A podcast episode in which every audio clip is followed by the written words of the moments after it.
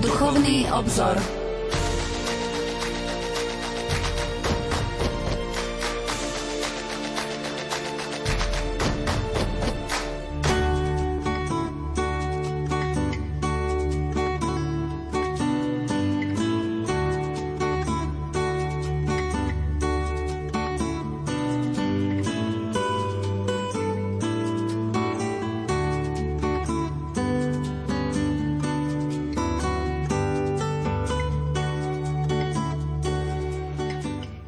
Požehnaný útorkový večer v novéne pred slávnosťou Ducha Svetého sme sa kedysi modlili.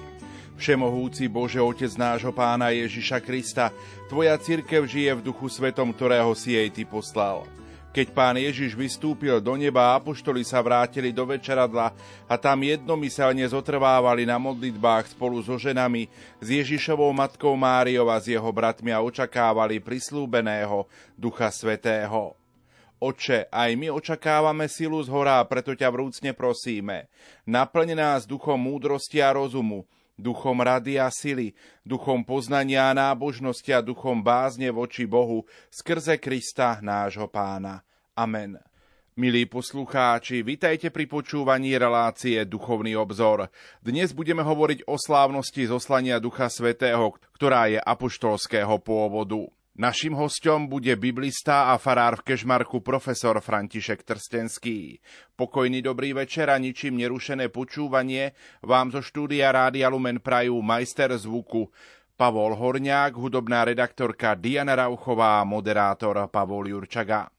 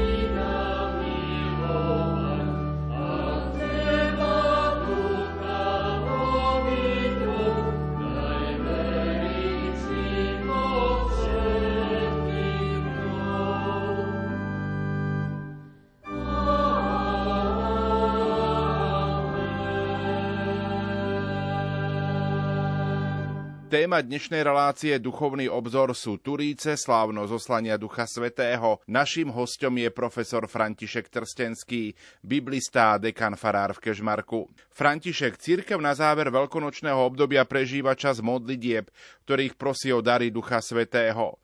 Slávime slávno zoslania Ducha Svetého. Čo si vieme povedať z biblického pohľadu o tomto sviatku a tejto udalosti zoslania Ducha Svetého? Ako je to opísané vo Svetom písme? V detstve pri počúvaní biblických textov, ktoré sa čítajú na túto slávnosť zoslania Ducha Svetého, som počúval o množstve ľudí z rôznych národov, ktorí boli zhromaždení v deň Turíc v Jeruzaleme. Tak je to zapísané v skutkoch apoštolov. Takto čítame práve na túto slávnosť zoslania Ducha Svetého. A pýtal som sa, ako vedeli ľudia, ktorí boli v Jeruzaleme o zoslaní Ducha Svetého? Veď pán Ježiš to povedal len úzkému okruhu svojich učeníkov. Po svojom zmrtvých staní sa už nezjavoval všetkým zástupom, národom, ale iba svojim učeníkom. Až neskôr som porozumel prepojeniu, že totiž dôvodom toho preplneného Jeruzalema nebol no, tento naplnenie Ježišovho prísľubu o zoslaní Ducha Svetého, ale dôvodom bol židovský sviatok. Sviatok týždňov, ktorý sa nazýva v hebrejčine Shavuot, to je preklade týždne, na ktorý prichádzali Židia, ale aj sympatizanti židovstva z rôznych strán vtedajšieho sveta. Židovský národ slávil tri významné sviatky. Pesach, Šavuot a Sukot. To znamená Veľkú noc, Sviatok týždňov a Sviatok stánkov. Každý z týchto troch sviatkov pripomínal istú udalosť z dejín izraelského národa. Pesach, vyslobodenie z egyptského otroctva pod vedením Mojžiša. Šavuot, sviatok týždňov, dar pánovho zákona na vrchu Sinaj, keď Boh dal Mojžišovi prikázanie. Sviatok Sukot, sviatok stánkov na jeseň sa slávil a slávy, pripomína 40-ročné putovanie púšťou, keď izraelský národ býval pod stanmi a osobitným spôsobom skutočne zažíval tie znamenia, zázraky, tú Božiu blízkosť. A teraz sviatok týždňov, šavôd, sa slávil a slávi na 50. deň v židovstve od Veľkej noci. Veľká noc je podľa židovského počítania sa slávi v deň, keď padne spln mesiaca po dni jarnej rovnodennosti, čiže povieme prvý jarný spln mesiaca a 50 dní počítali odvtedy a slávili potom sviatok týždňov. Preto v gréčtine dostal pomenovanie Pentekoste, 50 a tak ju napríklad aj poznáme v církvách východného obradu, že ju nazývajú tento sviatok v tom kresťanskom chápaní 50 Všimnime si ešte dôležitú vec, že pán Ježiš, keď hovorí o prislúbenom tešiteľovi, keď vyzýva učeníkov, aby neopúšťali Jeruzalem, ale aby očakávali prislúbeného tešiteľa, e, ducha pravdy, tak nehovorí dni, že kedy ho pošle. Čiže učeníkom nepovedal, že o dva dní, o päť dní vám pošlem tešiteľa. Jednoducho vyzýva svojich nasledovníkov, zostaňte v Jeruzaleme, aby ste boli vyzbrojení mocou z hora a potom mi budete svetkami, budete hlásať moje evanielium. Z toho vyplýva, že učeníci rozumeli pánu Ježišovi v tom, že chce, aby očakávali Ducha Svetého v modlitbách, že to očakávanie je naozaj vytvoriť také modlitebné spoločenstvo, čo aj urobili, ako hovorí text v skutkoch a poštolov, že zotrvávali na modlitbách spolu s Ježišovou matkou, ďalšie ženy, spoločenstvo ďalších bratov. A druhá vec, že rozumeli, že po tejto udalosti sa stanú ohlasovateľmi, že pôjdu naozaj do rôznych častí sveta, aby tam pokračovali v Ježišovej misii, teda aby priniesli evanelium pána Ježiša aj ďalším národom. Ale čas presný, deň, hodinu im neoznámil. To znamená, bolo to Božie rozhodnutie, bola to, poviem, Božia prozreteľnosť a múdrosť, keď, ktorá spojila tú skutočnosť, že učeníci boli v Jeruzaleme a prišlo tam množstvo ľudí kvôli židovskému sviatku týždňov, keď si pripomínali Židia dar pánovho zákona na vrchu Sinaj a prišli do chrámu modliť sa, priniesť obety, ďakovať pánovi, zvelebovať ho že práve v tento deň, keď bolo množstvo ľudí, Boh sa rozhodol takýmto spôsobom zjaviť viditeľne túto moc, moc Ducha Svetého, ktorou budú vyzbrojení, zaodetí Ježišovi učeníci. A poviem to ešte takým spôsobom, že dnes sú médiá. Máme internet, televízia, kamery a ľudia sa dozvedia behom sekundy po celom svete množstvo vecí. Pred 2000 rokmi nič také neestvovalo.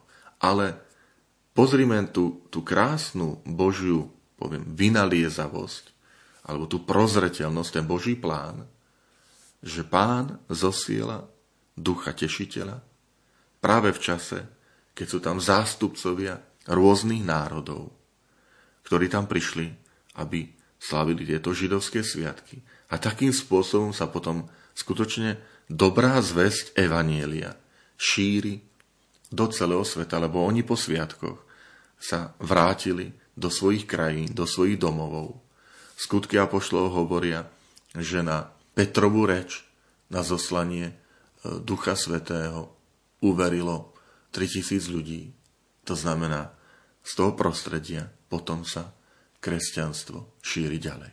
Zostaňme ešte pri tejto udalosti a skúsme si urobiť také porovnanie, pretože pri zoslaní Ducha Svetého je takým viditeľným prejavom skutočnosť, že učeníci hovoria v jazykoch.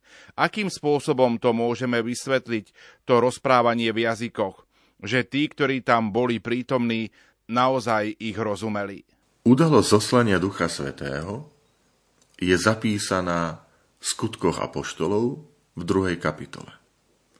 Máme niekedy tendenciu oddeliť tie jednotlivé biblické udalosti a pozerať sa na ne akoby tak osobitne, samostatne.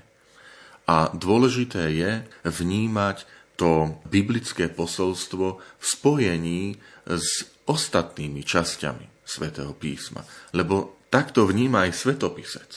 Keď svetopisec píše udalosti, postupne ich ukladá ale on vidí aj prepojenie Ježiša Krista, jeho osoby, jeho posolstva so starozákonnými prorokmi, so starozákonnými textami, predobrazmi. A podobne je to aj v prípade skutkov apoštolov, konkrétne tejto udalosti zoslania Ducha Svetého.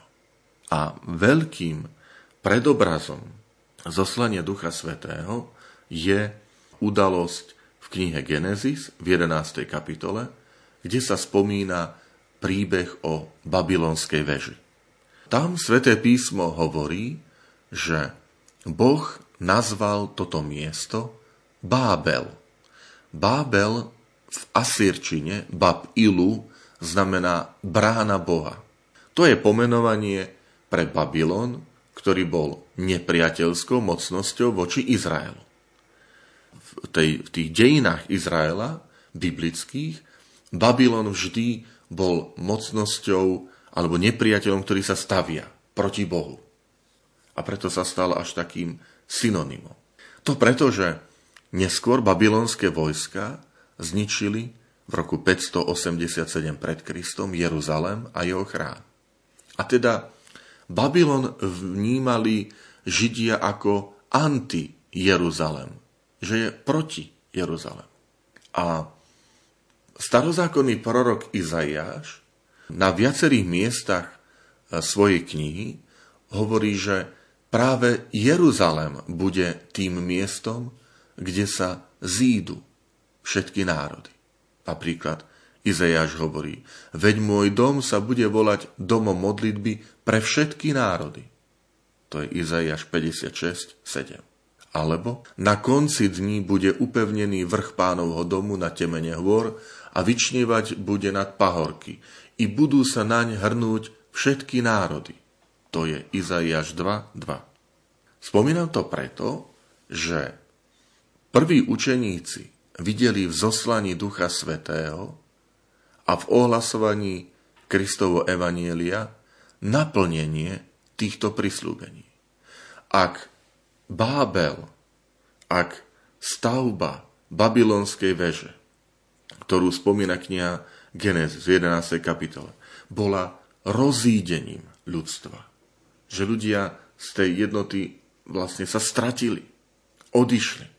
A je to kvôli tomu, že túžili byť ako Boh, túžili veci budovať bez Boha. Túžili byť rovní Bohu, siahať až po nebesi, ako hovorí ten, ten biblický text.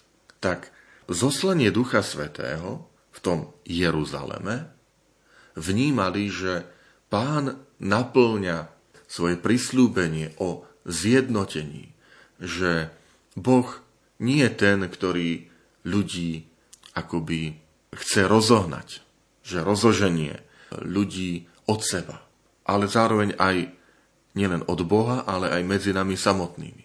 Ale naopak, že túžba Pána Boha je o zjednotení. Veď Ježiš sám tesne pred umúčením v tej nádhernej modlitbe ako ju zachytil evangelista Jan, hovorí a prosí a modlí sa za jednotu, aby všetci boli jedno, ako ty si vo mne, ja v tebe, oče, aby aj oni boli jedno v nás. Aby svet spoznal, že si ma ty poslal. To znamená, ak Babylon v tom starozákonnom texte je zmetením reči ľudí, ktorí chceli nahradiť Boha, tak Duch Svetý zjednocuje rôzne jazyky v spoločnom vyznávaní Boha. A preto aj ten opis, oheň a začali hovoriť plný Ducha Svetého tak, že im ostatní rozumeli, e, má akoby dve línie interpretácie. Tá prvá, že skutočne učeníci hovorili s jazykom takým, ktorým rozprávali tí, ktorí sa prišli pokloniť do Jeruzalemského chrámu, prišli tam na tie židovské sviatky. Ale je tu aj druhá interpretácia.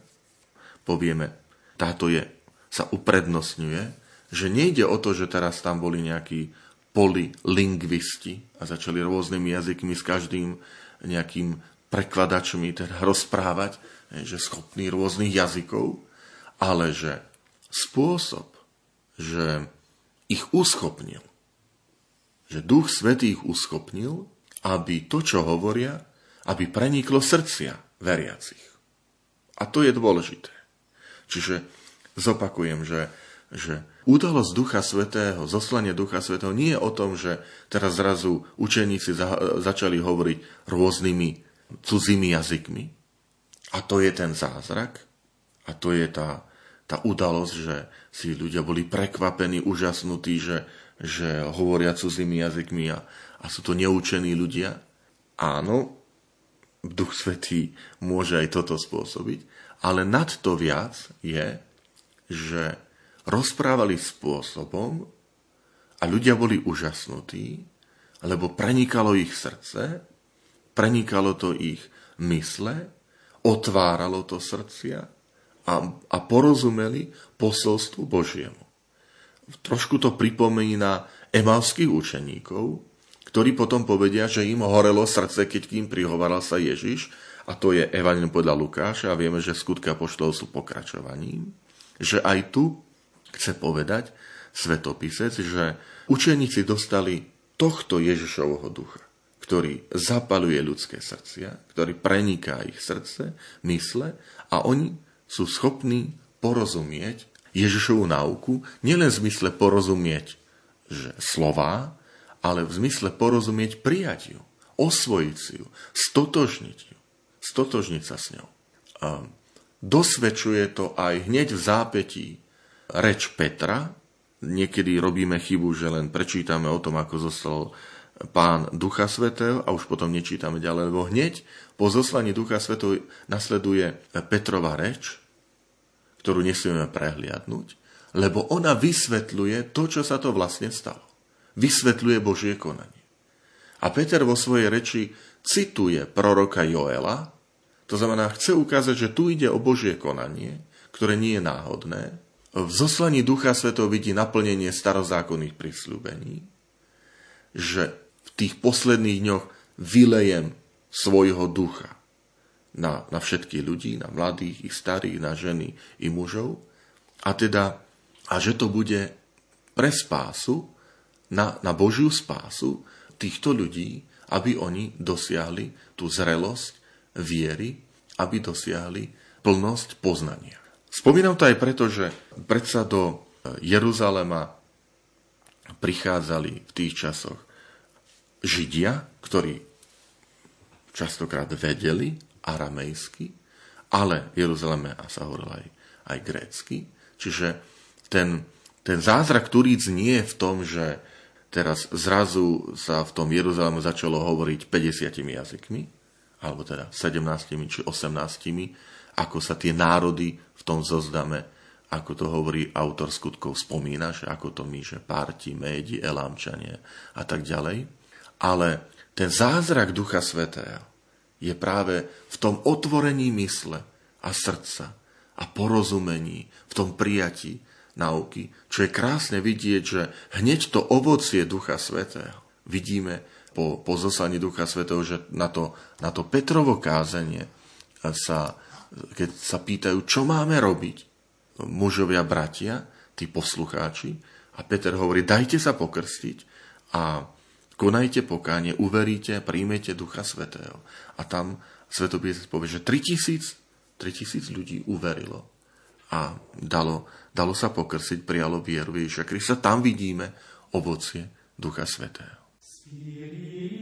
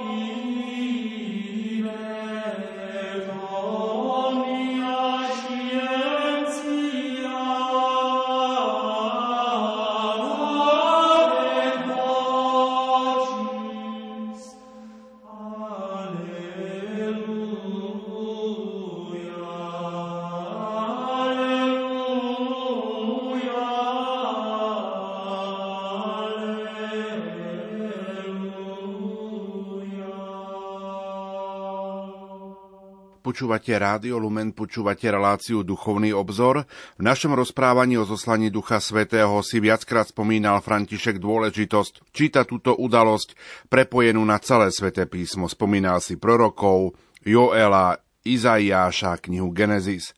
Z toho, čo si spomínal, z toho biblického pohľadu, keď hovoríme o osobe Ducha Svetého, o jeho všetkých daroch, možno ktorá tá biblická časť alebo stať, preto naše porozumenie je dôležitá. Tak naozaj platí potreba takého komplexného čítania Svetého písma, aby sme teraz nevytrhávali, že len táto udalosť zo starozákona je v tej udalosti zoslania Ducha Svetého prejavená, lebo je dôležité si všímať aj tie miesta, kde sa hovorí o Božom duchu pri stvorení. Ako Boží duch sa vznášal nad vodami a my tam už vidíme predobraz toho Božieho pôsobenia, toho obnovenia toho stvoriteľského diela napokon aj pri modlitbách Duchu Svetému sa modlíme, že zošli svojho ducha a všetko bude pretvorené a obnoviť štvárno zeme. A toto sa opiera práve o tú udalosť alebo opis stvorenia v prvej kapitole knihy Genesis, kde ten Boží duch je prítomný a my to vidíme, že a prosíme opäť toho Božieho ducha, aby prišiel a pretvoril našu zem, naše vzťahy, naše mysle, naše srdcia. Čiže aby znova z nás urobil to nové stvorenie, na ktoré my sme stvorení na Božiu podobu, na Boží obraz, že opäť, aby, aby tak prežiarila tá Božia podoba v našom konaní, živote. Takže v tomto zmysle je dôležité sa usilovať vždy o také čítanie svetopísma s porozumením v súvislostiach, prepájať tie biblické udalosti, tu sa naozaj naplňa, že písmo sa písmom vysvetľuje, že jedna časť svätého písma nám objasňuje inú časť svätého písma a spoločne dosahujú svoje naplnenie v osobe, v posolstve Ježiša Krista. Ale máš pravdu, že, že sú miesta, ktoré sú možno také výraznejšie, zrozumiteľnejšie v tom takom prepojení. A chcem ukázať na pasáž z knihy proroka Izajáša z jeho 11. kapitoly. A totiž ide o to, že prorok Izajáš a jeho teda kniha patrí medzi najcitovanejšie starozákonné knihy v Novom zákone, teda zvlášť v Evanieliach. Aj to svedčí o tom, že v čase pôsobenia Ježiša Krista aj táto kniha mala takú osobitnú úctu, bola v osobitnej pozornosti, pretože obsahuje mnohé mesiášské prislúbenia, mnohé texty, obrazy, ktoré hovoria o budúcej osobe Mesiáša. A aj z iných nálezov, napríklad v Kumráne, kde nežili kresťania. Žili, žila židovská sekta Esénov. A tam sa našli v blízkosti v jaskyniach texty starozákonné, biblické, nič z nového zákona, ale okrem ich vlastných textov aj starozákonné texty, tak kniha proroka Izajáša patrí medzi najviac opisované texty. To znamená, tešila sa obľube v tom židovstve. A preto celkom pochopiteľne aj pán Ježiš a prvá církev na preukázanie toho naplnenia Božieho plánu v osobe Ježiša Krista poukazuje na túto starozákonnú postavu proroka Izajáša, ktorý žil v 8. a 7. storočí pred Kristom čiže nejakých 700 rokov pred Kristom. A práve z tohto dôvodu neskôr v tej kresťanskej tradícii dostal pomenovanie, že to je evangelista starého zákona. Pre tie svoje odkazy, pre tie svoje obrazy, symboly, texty, ktoré sa v tej naozaj takej bohatej miere naplnili na Ježiša, na Ježišovi Kristovi, tak práve preto potom kresťanskí biblisti, teológovia dali toto označenie, že to je evangelista starého zákona. A v Svetom písme starého zákona v 11. kapitole je veľmi známy text, ktorý teraz prečítam, práve v tej spojitosti s osobou Ducha Svetého a s darmi Ducha Svetého. Takže 11. kapitola, 1. až 9. verš. Z pňa Jeseho vypučí ratolesť a z jeho koreňov výhonok vykvitne. A spočinie na ňom duch pánov, duch múdrosti a rozumu, duch rady a sily, duch poznania a bohabojnosti a naplní ho bázeň pred pánom. Nie podľa zdania očí bude súdiť, ale podľa počutia karhať. Ale v pravde bude súdiť maličkých a rozhodovať priamosťou v prospech krotkých zeme. I porazí zem prútom svojich úst a dychom svojich perí usmrtí zlosina. Pravda bude pásom jeho bedier a vernosť opaskom jeho drieku. Vtedy bude vlk bývať s baránkom a leopard spočívať s kozliatkom. I teliatko a lev a krmný vôl budú spolu a drobný chlapček ich bude zavracať. Krava i medveď budú sa pásť. Ich mláďata budú ležať spolu a lev bude ako vôľ žrať slamu.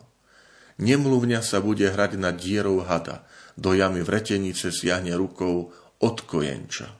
Nebudú zle robiť a nebudú škodiť na celom mojom svetom vrchu, lebo zem bude plná poznania pána, ako vody pokrývajú more. Čiže tu vidíme text, v ktorom prorok Izaiáš ohlasuje, oznamuje, povieme to, že tajomnú postavu Mesiáša, my to nazývame, lebo je to povedané, že z pňa Jeseho vypučí ratolesť a z jeho koreňov výhnok vykvitne. To znamená, Izaiáš sa odvoláva na Dávidovú dynastiu, pretože Jesse je latinské meno hebrejského označenia Izai. Izai bol otec Dávida. Poznáme príbeh, ako Samuel šiel do Betlehema pomazať, vybrať za kráľa jedného z 8 synov otca Izaiho. V latinčine sa prepisuje to meno Jesse, tento otec Izai. A teda prorok Izaiáš neskôr, po Dávidovi, však Dávid žil okolo roku 1000, Izai, Izaiáš, prorok Izaiáš okolo, posul okolo roku 740 až 700 pred Kristom, teda nejakých 300 rokov neskôr.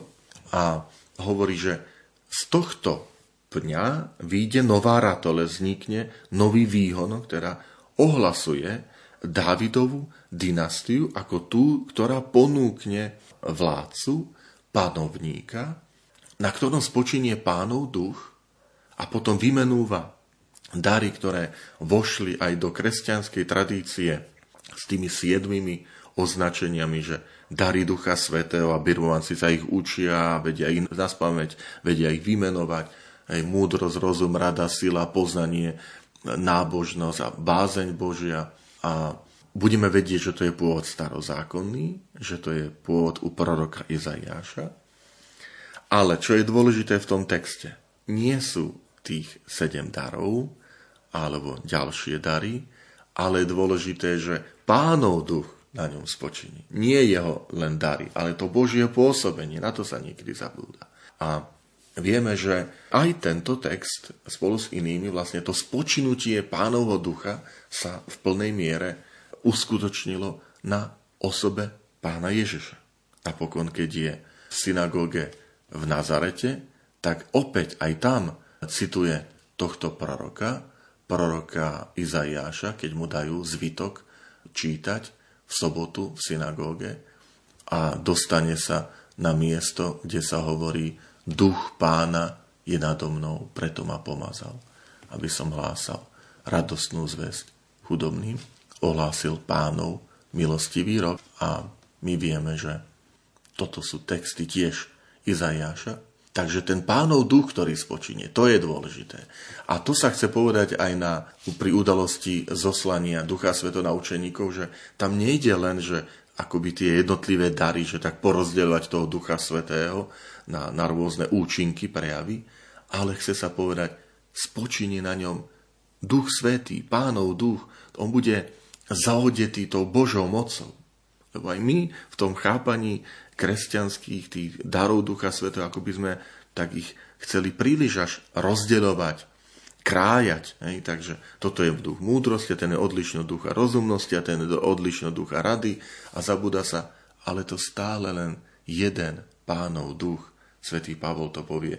Jeden je pán, jedna viera, jeden krst, tak jeden duch ktorý dáva dary, že je, dary sú rozmanité, ale vždy je to jeden pánov duch, ktorý dáva tie dary. A o, toho, o toto si prosíme, že my prosíme pri zaslaní Ducha Svetého, že nechaj na nás spočíva pánov duch, nech nás ten duch sprevádza, vedie, radí. To sú už tie účinky, prejavy.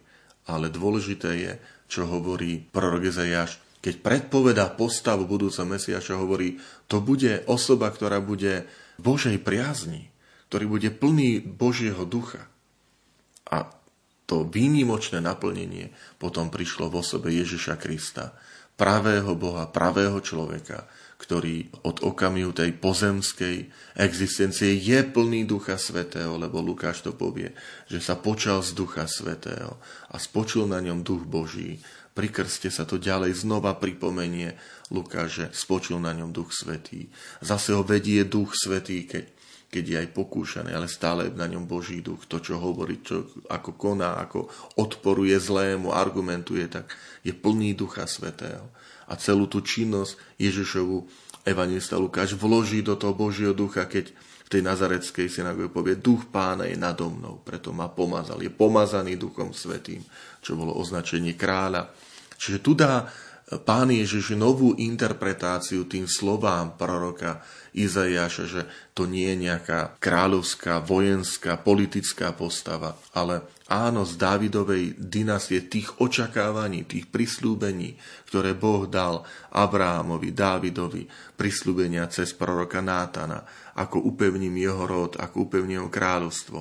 A tu dáva Ježiš novú interpretáciu týmto slovám o pánovom duchu že to nie je politické kráľovstvo, ale Božie kráľovstvo, ktoré je mocné, ale v duchu svetom nie v tých takých ľudských, tou ľudskou mocou zaodetou, ale práve mocné tými, tým prepojením na, na tú Božiu moc, na to Božie kráľovanie, na tú Božiu milosť.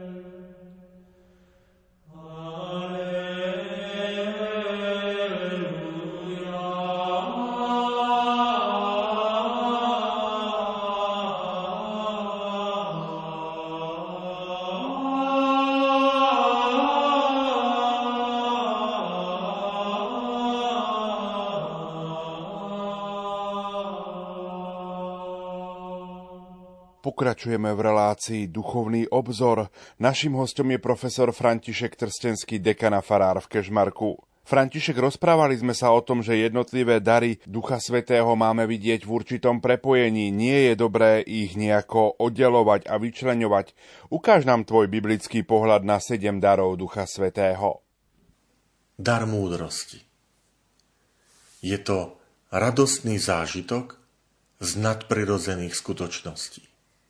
To je radosť, ktorá ja získavam poznanie Boha, ale nie z poznania vecí, ale skôr zo skúsenosti. Je to základ kresťanského života. To je vedomie, že Boha potrebujem k šťastiu. Pozývam vás prečítať nádhernú 8. kapitolu knihy Múdrosti, kde je múdrosť predstavená ako nevesta Boha. A to je vyjadrené ten dôverný vzťah s Bohom. To je radosť, ktorú mali apoštoli na Turíce. Je to očakávanie raja. Že tak žijem, že nejdem a ne, nerozhodujem sa podľa módy, podľa verejnej mienky. Ale idem aj keď treba proti prúdu. A môžeme, poviem, aj provokuje masy. Je to životný štýl. Je to schopnosť prehlbovať veci. Je to výzva k skutočným hodnotám života. ten je človek múdry. Je to snaha vidieť veci Božími očami a hodnotiť ich tak, ako ich hodnotí Boh. A z tohto vychádza potom nový spôsob videnia a hodnotenia života a vecí v našich tých súvislostiach a každodenných situáciách. Dar rozumu. Je to odpoveď na potrebu, na našu túžbu poznať pravdu. Pri poslednej večeri pán Ježiš hovorí, že môj otec vám pošle Ducha Svetého, ktorý vás všetko naučí. Duch rozumu je nevyhnutný pri evangelizácii, v katechéze. A to tak pre tých, ktorí hovoria, ako aj pre tých, ktorí počúvajú. Dar rozumu nám umožňuje porozumieť Božiemu slovu do hĺbky, vychutnať krásu zjavených pravd. Pomyslíme na tie pravdy viery, dogmy, ktoré církev učí. A tam sa naplňa ten, kto má dar rozumu, nikdy nepovie, že to sú poučky. Ale to je to, čo pán Ježiš povedal, že zvelebujem ťa, oče, pán neba i zeme, že si skryl tieto veci pred múdrymi a učenými a zjavil si ich maličky. Lebo dar rozumu, to je vtedy, keď naše srdce, vôľa, intelekt sa otvárajú pre poznanie Boha. Dar rozumu prosia dostávajú tí, ktorí sa nezastavia len pri zovňajšku a len pri terajšej, že teraz, tu, tejto chvíli. Ale vedia porozumieť aj dôsledky konania, dôsledky veci a prijať ich. Dar rady. On nám ponúka rozlišovanie v rozhodnutiach, ktoré robíme, aby sme v nich poznali Božiu vôľu. Napríklad premýšľanie pri výbere povolania. Je to aj taká istá obozretnosť, aby všetko, čo robíme, bolo hodné Boha a vždy nás to núti konať na Božiu slávu. Dar rady nám pomáha, aby sme šli nad rámec len toho, čo je povinné, ale aby sme aj poznávali ducha toho, čo sa od nás očakáva. Aby sme vedeli správne rozlišovať medzi dobrom a zlom. To je problém dnešnej doby, že aj my máme možno skúsenosť, že sa obrátia na nás s prozbou poraď mi. Alebo čo by si robil na mojom mieste. To je veľká zodpovednosť, vtedy si uvedomiť, že môžem byť dobrým radcom. Že môžem ponúknuť spásu, môžem ponúknuť väčnosť, môžem ponúknuť radu, ktorá je v zhode s Božou vôľou. Alebo, alebo to môže mať tragické následky nie pre tento svet, ale pred Bohom. Dar sily. Tento dar umožňuje nám znášať únavu a utrpenie, ale aj čeliť pokúšeniam a ťažkostiam. Je to dar mučeníkov, je to dar tých, ktorí sú napríklad dlhodobo chorí, aby prinášali aj toto ako, ako obetu. Len veľká láska dokáže prekonať aj veľké ťažkosti. Neprozme Krista, aby nás za každú cenu zbavil krížov. Ale prosme o silu, aby sme ich dokázali niesť. Tento dar sily, to je vernosť tým povinnostiam, ktoré prináša každodenný život. A tam je potrebná aj, aj taká pokora. Ovocím tejto, tohto daru sily je vnútorná radosť. Keď nás naplňa radosť toho, čo sme urobili, že sme vytrvali, že sme odolali, že sme prekonali nejaké pokušenie, ťažkosť. Dar poznania. Už sme si vraveli pri dare rozumu, že ten nás núti alebo pobáda poznať pravdu. A tento dar poznania je schopnosť vidieť veci tak, ako ich vidí Boh. Učí nás vidieť všetky stvorenia očami viery. Že vnímať tú prítomnosť stvoriteľa v stvoreniach a Ježišovú prítomnosť vo všetkých ľuďoch. Toto je základ svetosti, pretože nás učí vnímať prítomnosť pána. Je to schopnosť aj Božích hodnot, vnímať tú, ten rebríček, že aby tie Božie hodnoty mali prioritu. Je to schopnosť chápať veci a využívať ich na dobro, aby sme kráčali k Bohu. Práve v čoraz sekulárnejšej a ateistickejšej kultúre, ktorá chce vylúčiť Boha, je tento dar dôležitý. Lebo nám pomáha vidieť veci aj vierou. Ovocím e, tohto daru je obdiv, úžas, že žasnutie nad, nad, Božími, nad Božími darmi. Keď hovoríme o dare múdrosti, rozumu, rady a poznania, pamätajme na naše školy. Aby boli, dajme, cirkevné školy, kresťanské školy. Od materských cez základné, stredné, až po katolickú univerzitu. Aby to boli miestami kresťanských hodnot. Dar zbožnosti. Tento dar nám dáva zažiť Otcovu nehu. A dáva nám spoznať, že sme jeho milované deti. Ako žalmista hovorí, že, že tak ako pokojne zaspáva v náručí svojej matky dieťa, tak moja duša spočíva v tvojom náručí. A toto je, že tento dar zbožnosti nám dáva vedomie, že Boh je nad nami, že Boh je Otec, ktorý sa o to stará, že my sme Jeho deti. A Pán nikdy nezruší to, že sme jeho synovia a dcery. Vždy sa bude ku nám hlásiť ako náš otec. A preto tu má aj miesto v tomto dare zbožnosti, nábožnosti aj dar pokánia za hriechy. Lebo to je to, čo nás privádza opäť k Otcovi. Je to dar aj citlivosti srdca. Samotný Ježiš, božské srdce Ježišovo je srdce, ktoré je živé z mesa, nie z kameňa a pozýva nás, aby sme aj my mali srdcia citlivé, vnímavé pre druhých. Práve ovocím zbožnosti je modlitba, ale aj solidarita, to znamená tá vnímavosť pre druhých. Dar bázne pred pánom. To nie je strach, ale to je uznanie svetosti a veľkosti Boha. Uvedomujeme si, že Boh v našom živote je prítomný. A ľutujeme, ak sme niečo urobili proti nemu. Preto v dare bázne pred pánom sa rodí adorácia, chvála, vďaky vzdanie. Môžeme povedať, lebo pre tých, čo, čo milujú Boha a čo sa aj povie, majú bázeň pred pánom, napokon vždy všetko slúži na dobré aj sa tak hovorí, že Sveté písmo hovorí, že bázeň pred pánom je počiatok múdrosti. Čiže vedomie si, že je tu pán, ktorý nado mnou. Že ho potrebujem. Bože, si dôležitý v mojom živote. A je to aj uznanie, že nie vždy tie Božie myšlienky sú, jo, sú našimi myšlienkami. Božie cesty nie sú vždy našimi cestami. Teda to znamená, že pán má svoje plány, ktoré veľakrát nejdu s tými našimi. A predsa mu dôverujem.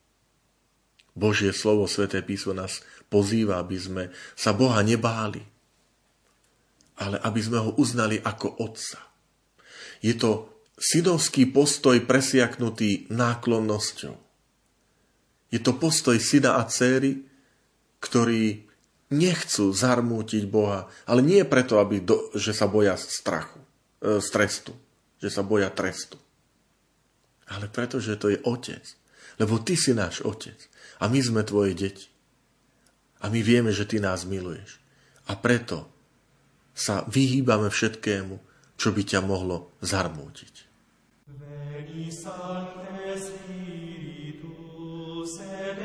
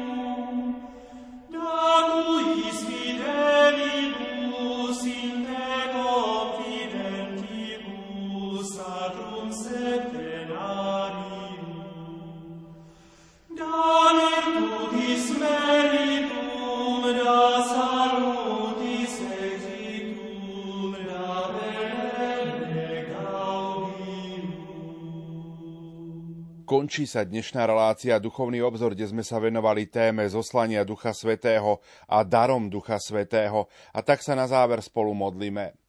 Príď, Duchu Svetý, a naplň naše srdcia darom múdrosti, aby sme poznali márnosť a nestálosť pozemských vecí, a len Pána a Boha jediné a najvyššie dobro milovali a v ňom vyhľadávali zalúbenie.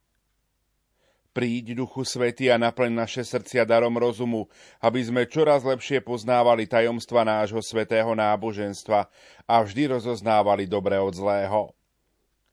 Príď, Duchu Svety, a naplň naše srdcia darom rady, aby sme sa v pochybnostiach vyhli každému omilu a vždy si volili to, čo slúži Pánu Bohu na slávu a nám na spásu.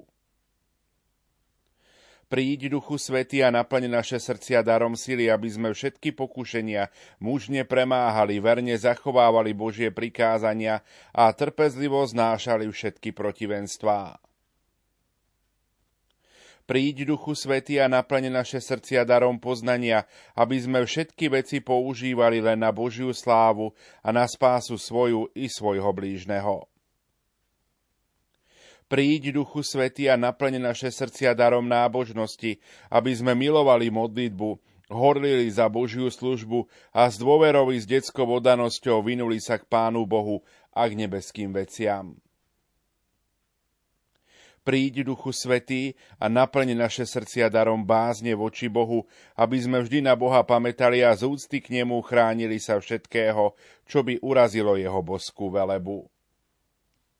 Toľko dnešná relácia Duchovný obzor. Ešte pripomínam, že v sobotu večer, v predvečer slávnosti zoslania Ducha Svetého, budeme o 20. hodine 15. minúte vysielať reláciu od ucha k duchu, kde ponúkneme priamy prenos turíčnej vigílie z bansko katedrály. Za pozornosť vám v tejto chvíli ďakujú majster zvuku Pavol Horňák, hudobná redaktorka Diana Rauchová a moderátor Pavol Jurčaga. Do počutia.